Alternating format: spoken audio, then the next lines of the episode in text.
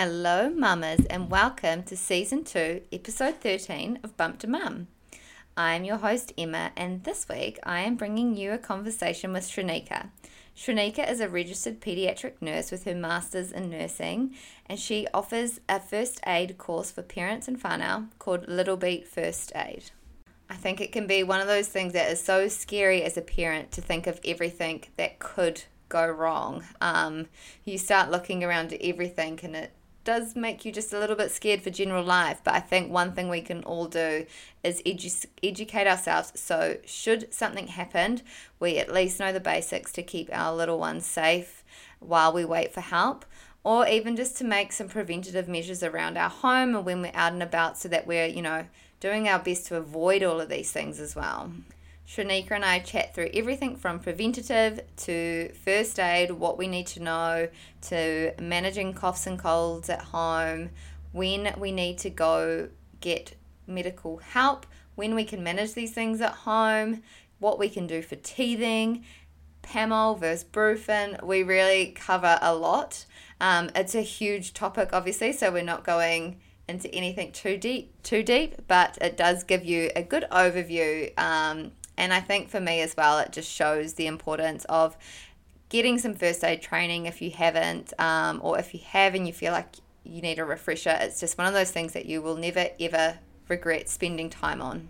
Shrenika splits her time between delivering the Little Beat first aid course as well as working in Starship Hospital in the pediatric ward. So she really has seen a lot in her time in terms of what can happen to little ones. Um, so, a big motivation for her for delivering this first aid course to parents is again that preventative, you know, things that we can do to re- re- reduce our the risk of, um, you know, burns, falls, slips. Um, poison, all these sorts of nasty things which we hate to think will ever happen, but at least if they did, by getting your first aid training or learning about these things, you'll know what to do while you wait for help. Even though Shrenika is a medical professional as a nurse and delivering a first aid course, I always suggest that if you have questions or needing advice, that you reach out um, to get your own medical um, help or advice. Um, obviously, this is very general in nature for the purpose of the podcast. I really hope you'll enjoy this episode, find it educational, um, find that it might provide you with some, you know, help uh, knowledge or it might make you think okay now i really need to book in to do a first aid course. Now you can book in with shrenika she offers an in-person and online option and i will tag her um, website in the show notes so that you can check that out little beat first aid. But also it's not the only option out there. You know you can do one through st john's. There's plenty of other courses out there. So um, does offer a great service. So if you want to check that out she is more than happy to chat online on Instagram or through her website. A big thank you to Shrenika for coming on and sharing her knowledge and expertise with us. Um, I really hope that all you parents out there will enjoy this episode. So let's get into it and enjoy. Hey, Shrenika, thank you so much for joining me on the podcast today. I would love for you to tell everyone listening a bit about yourself and your family and your business, Little Beat First Aid, which is going to be, I guess, what's shaping our conversation today. Hi, Emma. Thanks for having me. Um, so, yeah, I run Little Beat First Aid, um, and basically, uh, it's a business sort of teaching uh, infant and child first aid specifically for parents and families, uh, and in a more sort of relaxed, informal setting rather than going and doing a full full day first aid course. So, just giving you that, that sort of basic knowledge that you need to deal with emergency uh, in situations at home with your little ones.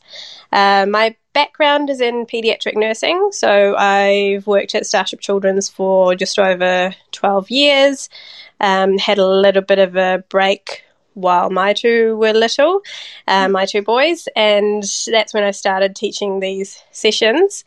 Uh, so obviously didn't really have much of a break, but um, yeah, mm-hmm. that's when I sort of started teaching, and then there was a it was actually run by a couple of ladies who first started the business and they uh, ended up having other commitments and other businesses that they wanted to focus on more and had, yeah, I guess sort of didn't really have a lot of time to do this anymore. And I taught for them for um, about a year and a half. And then they were going to sort of shut up and I was going to move on to, back to nursing. And, and they were like, well, if you're, if you leave, then it'll be the end of Little Beat. So do you want to take over the business instead? And mm. so hmm. that's when I took it over.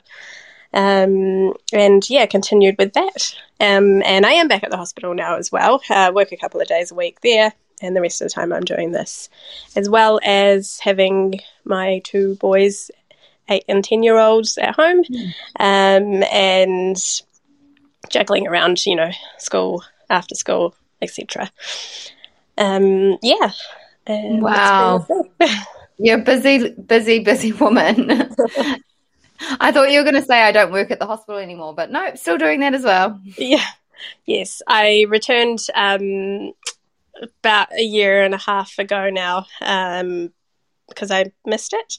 Yeah. um, yeah, and it's quite nice having um, the mix of the two and still being in the healthcare field, knowing what all the, you know, new things, current things, and everything is going on. Um, so keeps keeps me up to date. Yeah, that's yeah. I can imagine that uh, you know that doing the first aid course is gives you kind of fills one side of your cup, but then it's also nice to actually work in that hospital setting where you're kind of getting to be a bit more hands on and continuing to learn and um, not just teach. But I guess you you'd learn you'd learn while you're doing the course as well and keeping up to date. Um, yeah. What is it that I guess inspired you to start? You know what what made you want to start teaching parents about first aid? Was there something that kind of really sparked an interest in this or was it through your work in the hospital? Uh, yeah probably uh, the work in the hospital uh, has you know seeing things that uh, i guess like preventable injuries and things where you feel like um, you know it would be helpful uh, if there was a little bit more knowledge and awareness about certain things. Um, and yeah, I, I really just enjoy teaching in general. Um, it was it was kind of when I was younger, it was either I wanted to be a teacher or a nurse, and so this kind of gives me both. Um, mm. So yeah, uh, a little bit of my passion for teaching, I guess, as well as passion for um, helping pe- helping parents be more aware um, and confident in dealing with these kind of things. Yeah. I mean, this is probably going to be a really basic question, but I think it's a good starting point for us. Is why is first aid so important, and why should we, as parents, invest time in learning about it? You know, if we've got no medical background, what, what, what, why should we invest the time to start learning? So I think one of the really important things to remember is that when we're doing first aid, like for example CPR, uh, we are basically giving the chance of a best outcome uh, because there's obviously medical professionals, paramedics will arrive, but what you do before they arrive is really important in terms of uh, how well the outcome is going to be and how well they are going to be able to help your child as well. Um, because, in, for example, in a CPR situation, uh, you're basically trying to keep circulation going while help is arriving. Um, and if we aren't doing that, then that great, greatly reduces their chances of survival. Um, same with like a choking situation. Uh, we want to do things uh, to help them before that help arrives because help can take a little bit of a while to come. Mm. And um, we don't want to be just kind of sitting there waiting for that help to arrive because that's not going to help the situation. Um, so it really is about giving them that best chance uh, and a better outcome for them. Um, and a lot of also what we teach uh, is prevention as well and reducing risks because we want to uh, be avoiding getting to a hospital in the first place. I don't want to see you there. Um, mm. I want you to, you know, be able to deal with a situation that means that you don't end up being in the hospital, um, but also knowing when it is vital that you need to get that urgent care as well. Mm. That's probably it. Like, it's it's such a good way to put it. You know, like it's you're not all of a sudden going to become this medical professional, but you're able to to make a difference in the time while those professionals arrive or while you get to the hospital. And um, I think that's that's what we can do as parents for our kids as well. So maybe before we go into like what we should learn in first aid, what about we start with like the prevention? So what should we be doing around the home? What are some things that you, I guess, you see coming in your work, which are those ones that are preventable just by having a bit of knowledge about them? Um, so, I guess uh, in terms of preventable injuries, uh, we want to look at things like um, like burns, um, knowing sort of you know the risks around the home. Like we go through this during our sessions in terms of one of the most common types of burns that we see in young children uh, hot liquid burns scalding burns. Um, so being aware of those risks around the home keeping things out of reach moving things away knowing that their skin is more sensitive than ours so something that's just a little bit hot to touch for us uh, can actually be quite scalding for them. Um, mm. so yeah just being aware of how sensitive um, they are in that respect and um, knowing what kind of common accidents do happen. So, those like burn injuries with the hot water, hot spills, hot cups of tea, coffee, all those kind of things. Um, and same with other injuries around the home. Uh, we're watching out for things like uh, furniture um, that's unsecured, falling on them, um, you know, when climbing up on things, falling from those kind of things. Um, also looking at uh, other risks around like windows and furnishings, um, you know, making sure that you've got secure windows, things that they can't fall out of, um, mm. making sure that the furnishings are safe, that they're not going to get tangled up in those blinds, cords, those kind of things as well.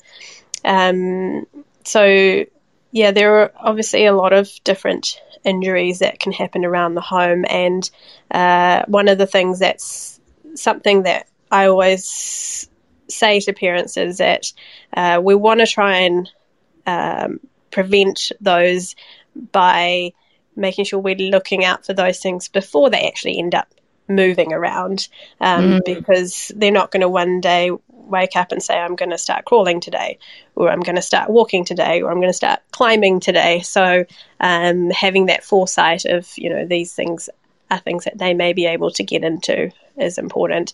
And even just crawling around on the floor yourself to see what's in their vision um, mm. is important. Uh, and making sure that we're keeping hazardous substances and things out of the way as well um, in terms of cleaning products, medications, all of those kind of things. Yeah, it's it's an interesting one, isn't it? Because my son Louis has started crawling, and he seems to find everything that you know everything he wants to keep going back to are the things that I'm kind of trying to to move out of the way or you know, yeah. he doesn't seem to go after the things like his toys on the floor. He's after, oh, there's a plug in the wall and I want to go play with that. Like they seem to almost seek out things that are slightly more dangerous. And I don't know why that is. so I'm learning at the moment that I, look, yeah, I think I need to get on the floor with him and see what his eye line sees because every time I put him down, he seems to be after something else. Plants seem to be another one as well. That mm. obviously they love trees and stuff, and then they've got all of a sudden they've noticed there's this tree indoors, and they want to go grab the leaves and play with the dirt. So that's yeah. A, and then some plants can actually be poisonous. So you, there's just so much yes. to think about. Um, yeah, it's it's a, it's a new one, and he's not even walking yet. So I really need to get my a into G on that one. I can.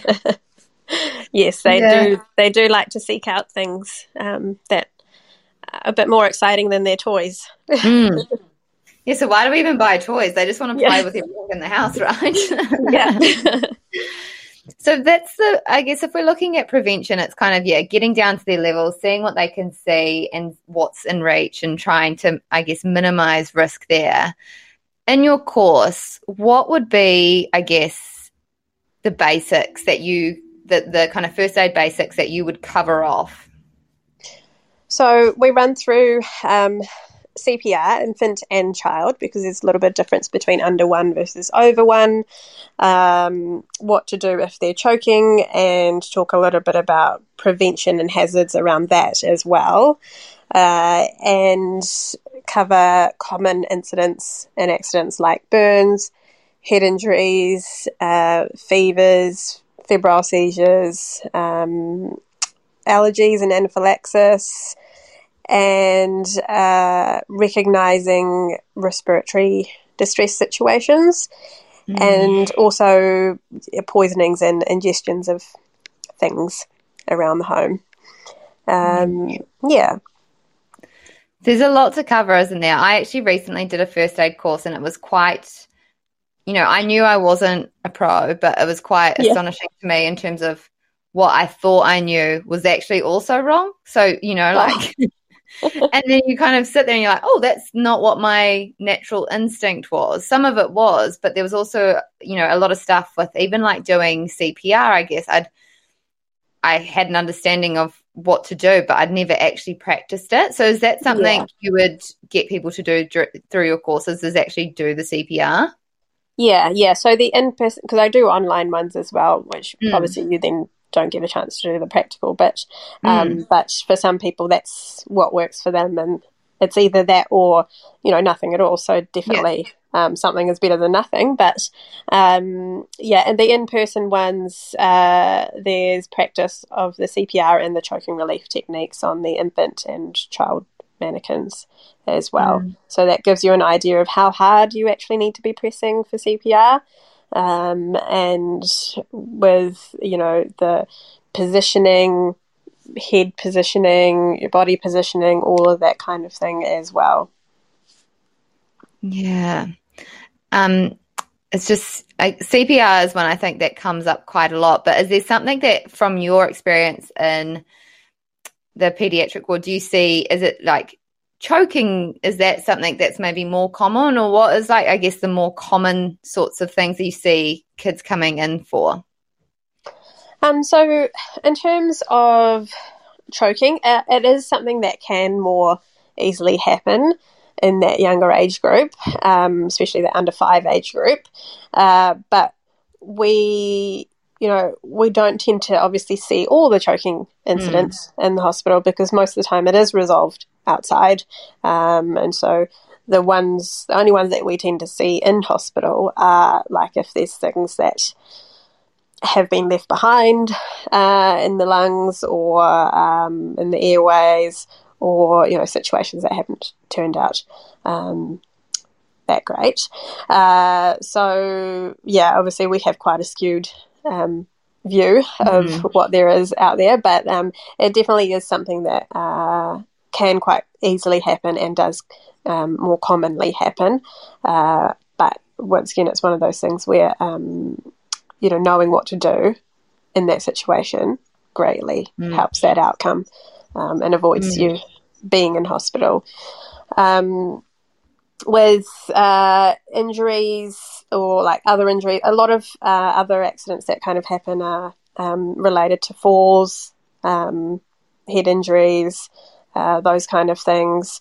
Um, and as I get a little bit older, um, you know, fractures and things like that, especially um, wrist fractures, arm fractures, all those kind of things, um, which tend to be more once they're out uh, in the playground, um, more so. Uh, but uh, in the younger ones, yeah, it tends to be more um, accidents from falling and things like that around the home. Um, mm. And then there's, um, yeah, definitely burns is a big one. Um, yeah. And yeah, because I am at Starship, we don't see um, a lot of the burns because uh, the burns unit. Uh, or that burn specialist sort of centre is at Middlemore. Um, so it's, I mean, I'm glad that I don't have to see a lot of those um, mm. burns, um, but they are definitely a common accident. Um, that happens, unfortunately, with kids. Uh, and the other one that we need to be quite wary about, um, especially in New Zealand, are drowning situations. Mm. Um, and not just from like the sea or pools, but things around the home like bathtubs and other, um, you know, areas of water, basically. Yeah. So I know this is a big one that I, you know, being a first time mum and going through the process of starting solids is quite a scary thing to do because one, you're worried about choking if you're doing kind of more finger food, um, sort of baby led weaning. And then the second thing is with the allergens, is, you know, like what sort of are they going to react to when you're introducing this allergen? So, what would be your advice to parents here? Because I think it's something that a lot of you know, parents feel quite nervous and apprehensive about. Yeah, definitely. And it's something that um, we do talk about quite a bit uh, during the session because obviously we do talk about choking and we talk about allergies as well. And mm. um, it is it is definitely, you know, a common concern for parents. Um, with the introducing of foods, there's often a bit of hesitation in moving on from purees um, and those kind of things. Um, and, you know, some people want to do like baby led weaning but are too scared to. Some mm. people are unsure whether that's it's actually a safe thing to do or not. Mm. Um, you know, it is.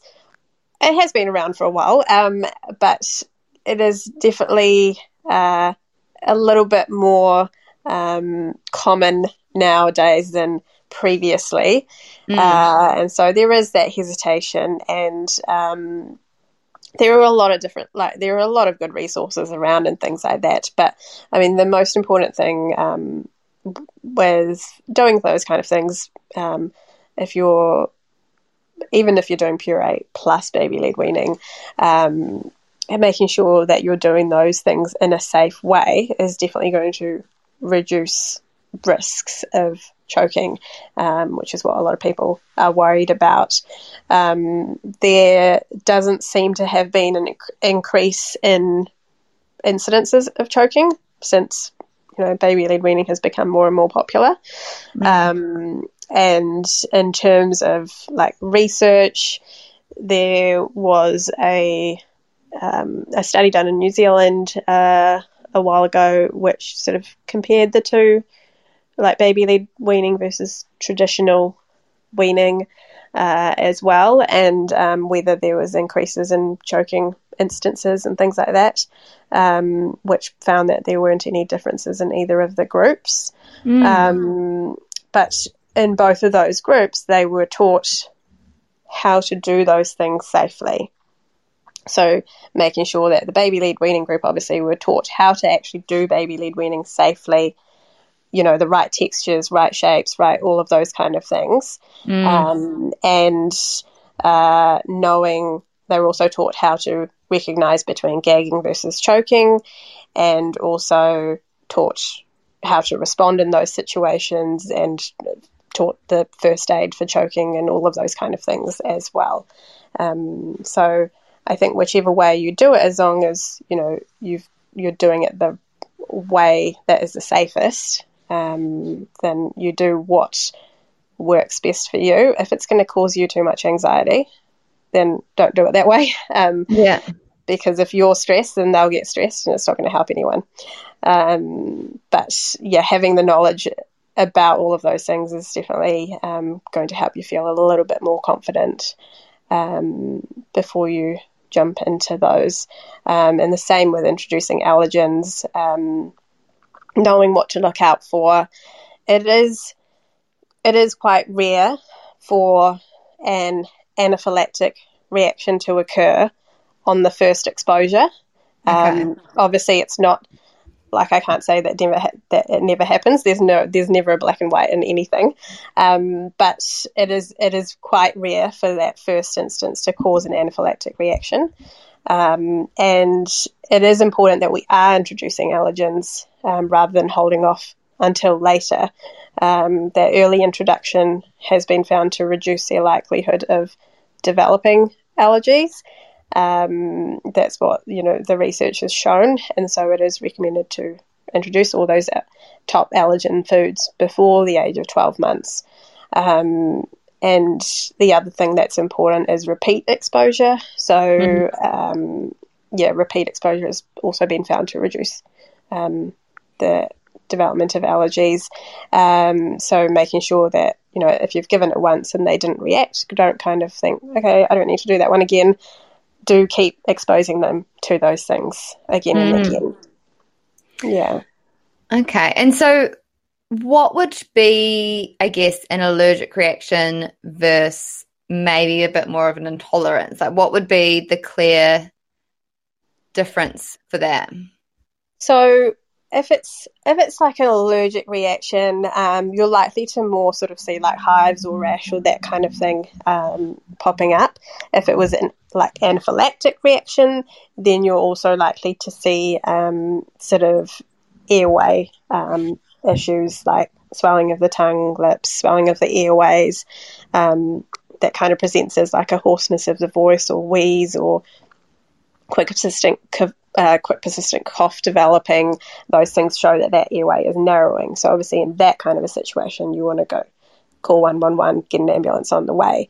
Um, milder reactions, you still want to get them checked out, um, like if they do come up in a rash or something like that. Mm-hmm. Intolerances tend to um, present as more uh, like GI issues, um, like uh, diarrhea, vomiting, you know, those kind of things, mm. or or constipation, depending on kind of what you know what what their reaction is. Um, so yeah, it's it tends to be a little bit different um, in that presentation. Mm. Yeah, it's just one of those ones, isn't it? I remember when I was doing all the allergens with Louis, I was just like staring at him after, looking at him, trying to see if something different was happening. Um, and it's just, uh, and I mean, he ended up being allergic to nothing, so all that worry for nothing. But you know, they yeah. they can happen. So it's. Um, I also got a little bit conflicted with some people saying, "Oh, you know, one exposure was enough," and then some advice was like, no, three separate exposures before you can say, like, look, we're good with that food, but then mm. you've got to keep it in their diet. So, um, good to understand that, yeah, there's that repeat exposure and probably just doing one at a time so you can actually pinpoint which it was, wasn't it? So it's not like, yes, oh, yeah. um, yes, definitely. Don't just um, put a platter with everything on there um, to go for gold at once. Yeah. Um, but and also just making sure that when you're introducing it, you do um, have time to observe them. So avoid doing it too close to a nap time or a sleep time, um, and you know doing it earlier in the day rather than later in the day. Um, yeah, so you've got that uh, time to be able to uh, observe them. Mm. One topic which I know is a big one, but we really want to cover because it's just such a, I guess, for every parent, we're going to come into contact with winter bugs, viruses, colds, fevers, everything. We're in the kind of thick of it at the moment. Um, what I would, I would, there's so many questions under this sort of topic, but I guess to start is with your with your winter coughs and colds and fevers, how do we manage these at home? And at mm-hmm. what point should we be saying, okay, we need to go to the doctor, or you look, you're really unwell and need to go down to kind of like ED? What what did we what what is your advice for you know managing them at home, and then when we need to actually say, no, we need some help now? Um. So yeah, there's uh, most of those kind of things, coughs, colds, fevers, things like that are manageable at home. You know, most of them are caused by viruses, and um, just like we would, you know, for ourselves, um, we can most of the time uh, deal with those things at home, and it's really just like comfort cares and keeping them comfortable, and you know, keeping their fluids up, and all of those kind of things. Um, but with um, younger babies, we are a bit more cautious. Um, they have less of an ability to uh, fight infections and to regulate their temperature and things like that as well. Um, so when it comes to a fever, uh, with babies under three months, even a mild fever, you should get them checked out. Three to six, uh, three to six months. Any high fevers, like 39 and above, you should get them checked out. Um, it doesn't mean that it's always going to be something serious, but we just err on the side of caution with that age group. Um, but over six months, uh, we're sort of really um, trying to look at the whole picture and watching out for red flags because, as I said, you know, most of these things are manageable at home, and we're just sort of managing the symptoms um, for them. Uh, with um, the sort of, I guess, red flags that you want to be watching out for that let us know that they're actually quite unwell and do need some urgent medical attention.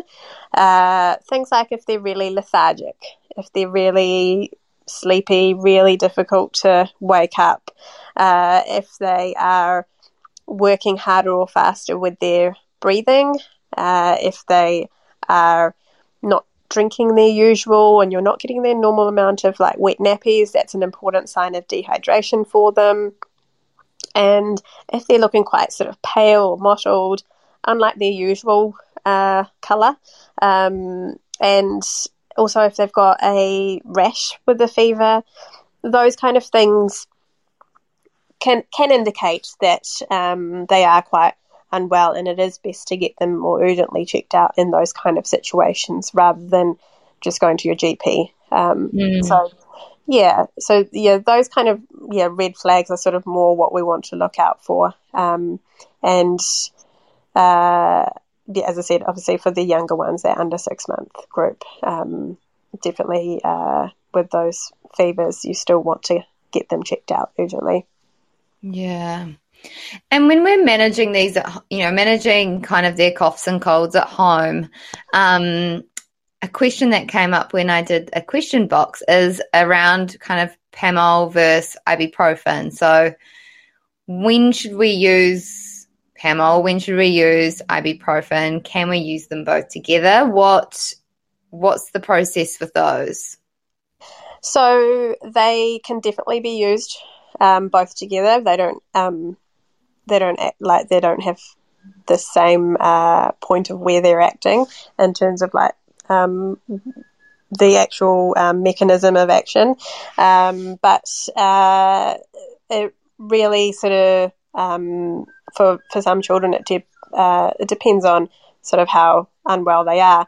Like if um, one is enough, then that's fine. If you're finding by the um, like that it's it's not sort of lasting enough and they're still quite, you know, like they're not feeling well or they're miserable, grizzly, grumpy, they're feeling quite sort of hot still, um, and you're worried, then you can always do the other as well. Some people alternate between the two, um, which is fine as well. Um, the the main thing that we want to make sure is that we are not uh, sort of causing any errors in when we're giving it because they uh, you're you're going to be giving different amounts for both of them. Mm-hmm.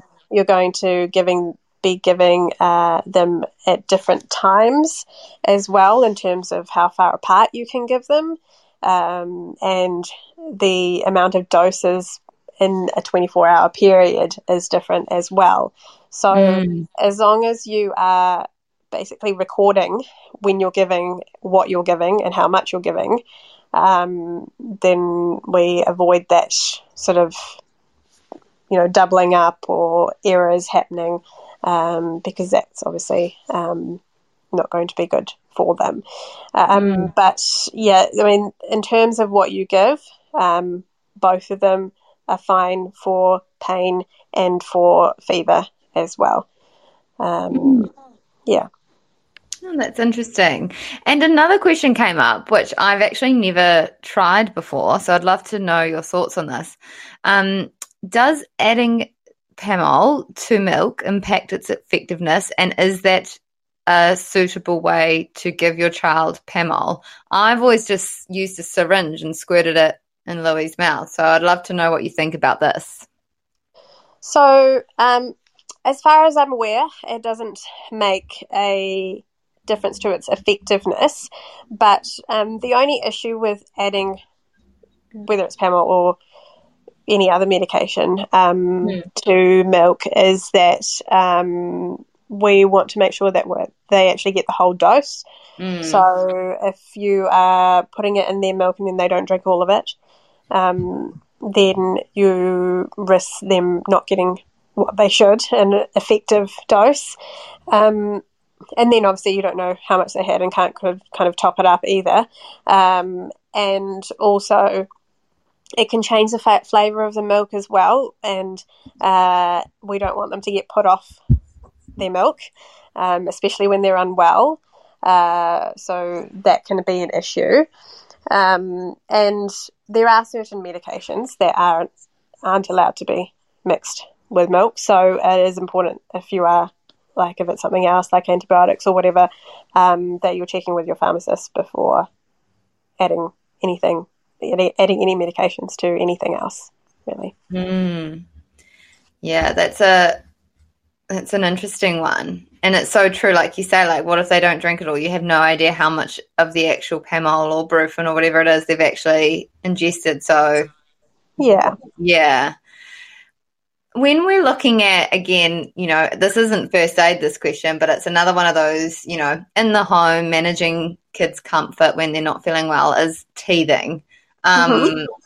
that sometimes it's hard to know you know are they grizzly because they're teething or are they grizzly because they're unwell? What are i guess some clear differences between a baby that's actually unwell and a baby that's probably just got some teeth moving around or coming through? Baby or child? Um, so generally with teething, um, you know, you might notice things that are different in terms of their behavior, like if they're like chewing on things or gnawing on things a little bit more, those kind of things can kind of indicate a little bit more whether, um, you know, there it's actually that sort of teething pain or not.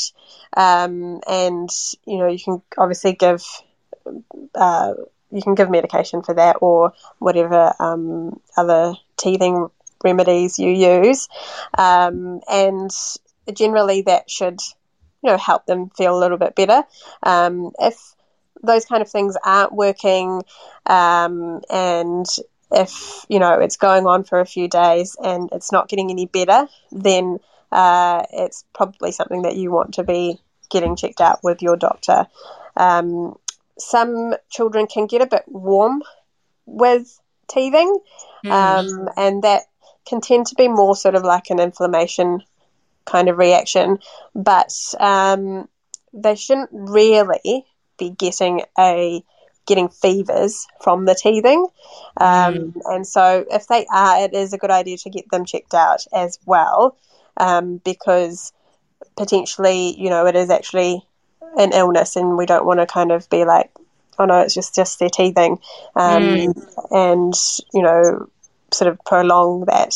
Uh, and the other thing that they can sometimes do with teething um, is sort of like if they're like tugging on their ears or pulling on their ears and things like that, mm. um, because you can get obviously a bit of pain um, that sort of radiates along that sort of jawline and things like that. Um, but that can also indicate that they may have like an ear infection or something as well. Mm-hmm. So um, if you are, you know, if you're noticing those kind of things that aren't, they don't seem to be getting better, then it is better to err on the side of caution and get them checked out rather than sort of putting everything down to that teething. Um, but yeah. obviously, as as your child gets older and goes through more teething episodes and things like that, you will have a better idea of you know oh you know, that's what they're always like when they're teething versus this is something different. Yeah. No, that's a, it's a good one because I actually got caught out on this only a couple of weeks ago. Louis woke up and was really grizzly, and I was like, oh, you know, probably some teeth. Day mm. went by and he was still quite grizzly, and I was like, oh, that seems to be quite long for his teething. Like, you know, he's not usually yeah. a grizzly kid. And then another day, and my mum is also a nurse, and she's like, "No, he needs to go to the doctor now. Like that's not quite right. He was still quite warm, and he ended up having a bit of a virus that he'd picked up as well. So it was one of those oh. times where I was like, shouldn't just put it down to teething. Like something else was actually afoot. Um, luckily, he was okay, and it was one of those things that just worked his way out of a system. But yeah, mm. wasn't teething. Yeah. Maybe there was some teething as well, but that wasn't the root cause. Yeah, it's very hard um, in those situations. Yeah. It's very hard to navigate. I know. It's just like, I wish I could talk to you and ask you what's wrong. It's the same with animals, right? You just actually can't say, like, what hurts, what feels unwell. You kind of have to just take their little cues and figure it, figure out and be really in tune with their behavior. Yeah, definitely. And um, I mean, that, come, you know, a lot of that comes down to, um, and it, it may not seem like that in the early days because everything's new, but as you get to know your child, you do get to know your child and know what their normal is and you know what their normal behaviors are and all those kind of things. So um, you know often we do kind of think and know to ourselves that mm, this isn't quite their normal or is this isn't quite right? Mm-hmm. um, and it's important to kind of trust that and go with it um, in those situations on that topic then it's one that I think is, you know, I want to learn about it more as well as how we advocate for our kids in a, you know, emergency department, hospital setting when we maybe feel like we're not being heard or, you know, the doctor's saying no, they're fine, but you're in a, you know, mother, father is telling you something's just not quite right. Yeah. Um, if you were in a like a, a like if you've been to the doctor um, mm. and you know they've sent you home um, if you still don't feel like things are quite right um, don't hesitate to go back um, and if you don't want to go back to the same person then go back to someone else um, and see someone else. Um, definitely don't uh, kind of just sit at home worrying. Um, and if you're like in the like in the emergency department, if you don't feel comfortable to go home, then you have every right to tell them that um, they don't feel comfortable to go home um, because yeah, I mean, parental concern is something that we uh, we do uh, take quite seriously um, because, as I said, you know, you know your child, um, and if you think things aren't quite right, then don't hesitate to um, push to be seen um, or taken more seriously if you need to. Mm. And yeah, knowing that you can do that is important as well. Um, we it, there's also um, in in hospitals um, around the around the country. Um, there's like an escalation kind of process that you can go through as well, um, and uh, it's like you've like there's kind of like three steps to it where you know you call to, you call for a nurse and then um, you know tell them your concerns. And then if it, you feel like that hasn't been dealt with then you can then call to talk to either the charge nurse or get a, a doctor review. Um, and then if you feel like that isn't um, you know th- that hasn't helped your concerns either then there's um, uh, what we call like a, uh, I just can't remember off my head now. Um, what's it called? Um, oh, Korero Mai. It's like a um, yeah, basically an escalation process where there's a number that you call, um, an 0800 number, which then like a team of people come in to review um, your okay. child or the patient. Um, there should be posters around um, the hospital which tell you the process for your particular hospital in mm. terms of what number you need to call and things like that. Um, but yeah, that is a way to kind of go above um, mm. if you mm. feel like, yeah, your concerns aren't being um, seen to. Uh, and that is, it's not just for children, it's for anyone. Um, so if you've got like a loved one in, in the hospital and um, you feel the same about that, you, it's the same thing as well. Mm. Um, or even if you're a patient um, in the hospital, um, you can use that as well. Um, but yeah, it, basically because um, you know, it was like it was found that you know people struggle to voice their concerns, and obviously there mm. have been situations where um, you know the the patient or the parent or whatever um, their concerns weren't uh, seen to, and then mm. there's been a bad outcome from that. Um, so yeah, it's basically trying to mitigate those kind of situations where something could have actually been done if someone had been listened to. Yeah, because it's like we put all our trust in medical professionals, right? But then if and yeah. they're telling you something, but if there's something in your gut just saying that that's not, it doesn't feel right. It's nice to know that there is another avenue to take in terms of, you know, getting a second opinion, getting you know some more advice. Um, because yeah, I know I always just take medical advice as like that's it, that's that's yeah. the advice and they know more than me so i'll just do that but if you've got that kind of gut feeling that something's just that doesn't make sense then you you want to know what you can do right yeah and um you know definitely um i mean obviously health professionals do their best and but sometimes things can be missed or you know situations make it in a way that they um, didn't quite see it the way you saw it mm. or whatever. And so having another set of eyes um, and ears is a helpful way to see that. Mm.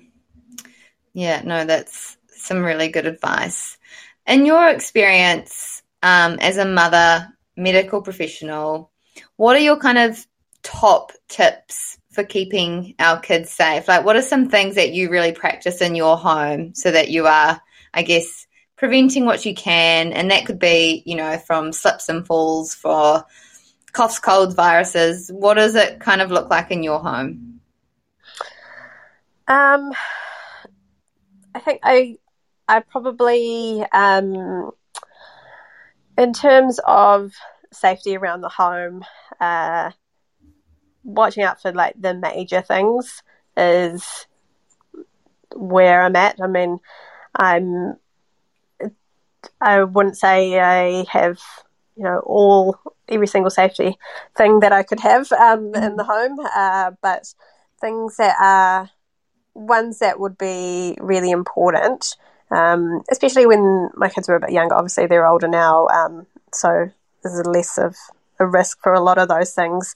Um, but um, when they're younger, especially, uh, things like keeping things secure um, is really important. Um, you know, as I said earlier, kind of like keeping um, furniture secured to the um, walls, uh, making sure that we're keeping uh, drink like the like hot drinks and hot things um, mm. out of reach, moving things back on tables and benches and those kind of things are important. Having window latches on um, the windows uh, as well uh, to avoid falls out of there.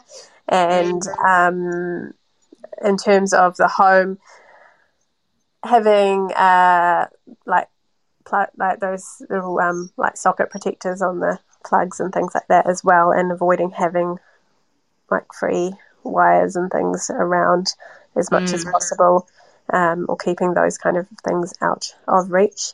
Um, important to make sure your TVs are also secured um, on your if you've got an entertainment unit or things like that, they very easily can tip over.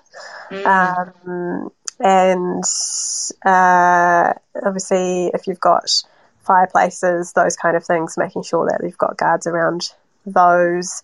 Uh, and if you've got stairs, making sure you've got stair um, like gates and things like that as well. Mm. Um, yeah, uh, with things in the home and like in terms of like the kitchen, um, mm. I tended to just make sure that all the lower drawers had stuff in there that you know weren't a big hazard um, because as like you know child safety locks on things are great but they're not foolproof um, mm. and children learn to open those things as oh, well oh. so um, don't rely too much on those kind of things if you've got things that are quite hazardous, hazardous and quite dangerous it's best to just be up high and out of reach mm. rather than um, yeah relying on those like safety mechanisms on things. Um, yeah, so especially like you know things like our medications and our cleaning products, chemicals, um, those kind of things. Um, definitely up higher is much better than having a safety lock on a cupboard type thing. What about like first aid essentials as well? Like, what should we have in our homes so that if there is an incident, you know, is it just getting a general first aid kit? Is that kind of going to cover your main bases, or is there some other things that you would recommend? Um, I'm pr- pretty minimalist when it comes to uh, first aid essentials around the home, mm-hmm. especially because, um, yeah, you really don't need a lot. Um, it it really just uh, like if you've got a basic first aid kit, then you've probably got everything you need in there. And if you've got some gauze, you've got some bandages, you've got some plasters. Um, they usually have like those kind of thicker padding type things, which is helpful to um, put pressure on like larger bleeds or things like that. Um, and uh, most of those have like a burn dressing in them as well. Um, and yeah, like those kind of things are real basic. Otherwise, you know, you've got things around your home, you've got water, you've got soap if you need to clean things. Um, those, you know, you don't really need to get very technical and things. Having um, like a thousand plasters is great because they, you'll go through heaps of those. Um, but uh, yeah, other than that, um, that sort of basic thing is really all you need. If you're going out on a hike somewhere in the middle of the bush or something, um, then you obviously need a more extensive first aid kit. Um, but generally, around the home, um, you're not going to need a lot of complex things. And you don't want a whole bunch of things that you don't really know what you're doing with either. This is very true. Like, I quite often open the first aid kit and I'm like, hmm, I'm just gonna grab that plaster and like here's tape. um, it's a bit like yeah, unless you really know what you're doing, you just need to have the basics, don't you? Yeah, you need something that will help to stop, you know, to cover some bleeding or cover a wound, um, and you know something that you can use to clean with in terms of some gauze or whatever. Um, but yeah, um, you're not going to be dealing with a really complex first aid scenario in your home. Um, mm. And if it's if it's very very complex, you're calling for help. Yeah, yeah. That's a that's a very good one to point out. As if it's yeah, if it is serious, you need to be on the phone calling yeah. one not trying to figure it out yourself at home. Is that actually that's the one something we should just cover off before we kind of wrap up is at what point, you know, we've kind of talked about it with the fevers and coughs and colds, but do you have kind of like a general rule around like if it's a broken bone, like do you go to the hospital? Do you go to the doctor? Or if it's, you know, difficulties breathing, is that an ambulance? Like do you have some general rules around that or advice?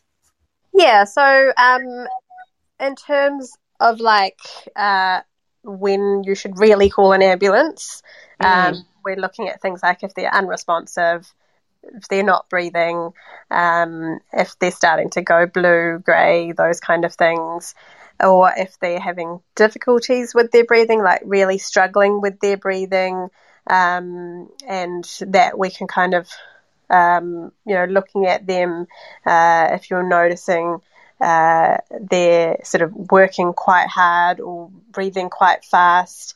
Um, you know, those kind of situations, it is best to call an ambulance um, rather than trying to take them in. Um, mm-hmm. Also, if they're having, um, you know, seizures uh, and um, any uncontrolled bleeding, um, so like if you know if if they're bleeding and you put some pressure on it, um, and you know it doesn't seem to be slowing down or it's increasing, uh, especially after sort of like ten minutes. Then um, you'd want to call an ambulance for that kind of a situation. Uh, any like large burns uh, or burns in sensitive skin areas, um, like genital, face, neck kind of areas, um, and also uh, with like broken bones and things like that. Um, large bone breakages like thighs. Um, we want to call an ambulance in those kind of situations because it's just really close to like major blood vessels. Um, and uh, also call an ambulance for situations where you're not going to be able to safely transport them. Um, so if you can't put them into a car seat and strap them in and take them, um, then call an ambulance in that situation rather mm. than trying to unsafely take them somewhere.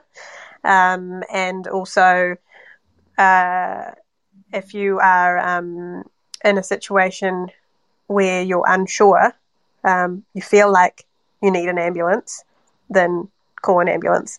Um, yeah, because you know they're able to also tell you if like it's something that um, maybe isn't as life threatening and maybe they've got some other stuff going on that it's going to take ages to get to you, um, then they may suggest that you know you take them yourself as well um, if they think that that's an okay thing.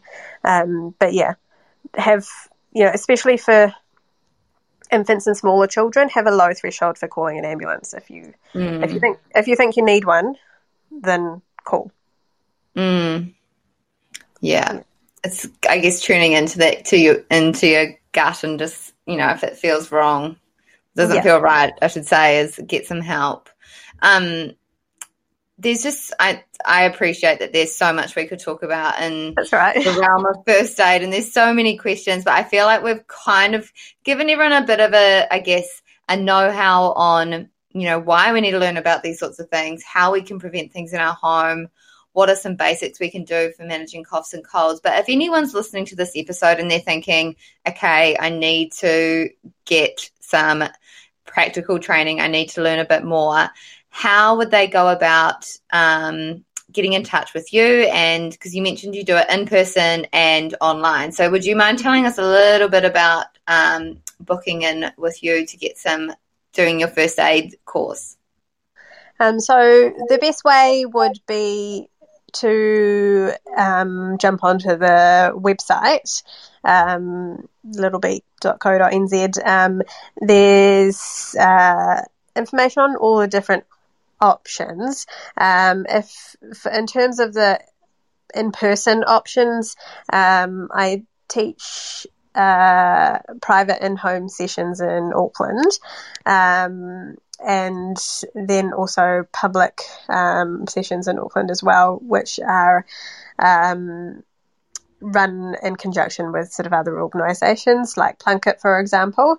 Mm. and so there's those options. Um, and in terms of the online, there are um, like a a, couple, a few different options. So there's like public uh, Zoom uh, sessions as well, which I run through Parent Centre, um, which are generally on an evening, and um, then there's a private online session, um, which is via Zoom, which is just you know like a um, one to one or you know one to two or um, kind of situation, and uh, that um, is is the same as the in home uh, private ones. except for the fact that obviously you don't have a mannequin with you.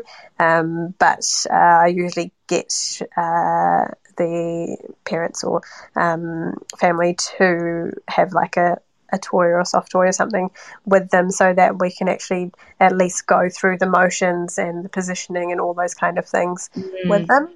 Um, and then there's an online uh, video option as well, um, which is uh, basically a sort of a one hour um, video going through um, the CPR and choking and a few other things in there.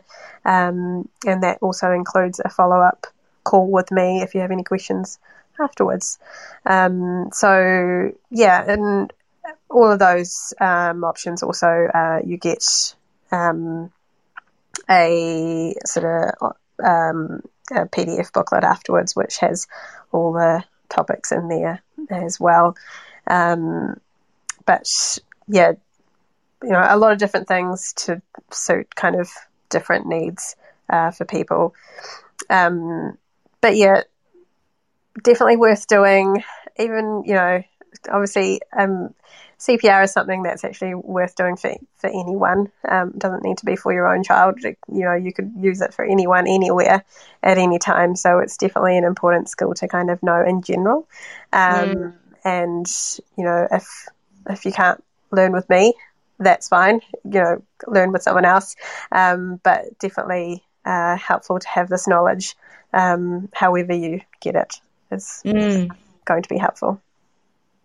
Yeah, I think it's it's such an important thing to do, and just like you say, it's yeah, it's great to be able to kind of, and if the situation ever arose with your own child, like to be able to help, but just more generally as well like if there's you know walking past something on the street or at a park or anything it's um it's not, i don't think it's a skill you'll ever regret learning or investing time in. So i'm super grateful for you coming on the podcast and sharing all your expertise and knowledge because i know it's just even just getting a bit of a kind of overview and taster is so helpful to so many of us who don't necessarily have a medical background and you know we're looking after sick kids for you know the first time, it can be quite uh, an experience. So, just wanted to say a big thank you again for coming on and sharing. And I'll be sure to tag your website and Instagram account in the show notes so that people can reach out if they would like to book in a session or ask any questions or just follow along um, on your social media because I know that you share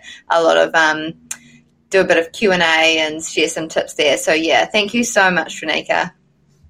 No worries. Thanks so much for having me. It's been great having a chat with you. Um, and hopefully, yeah, hopefully it's helped some parents. Um, and uh, if anyone does have any questions, I'm always happy for people to send in any general questions um, to either of my social media pages as well.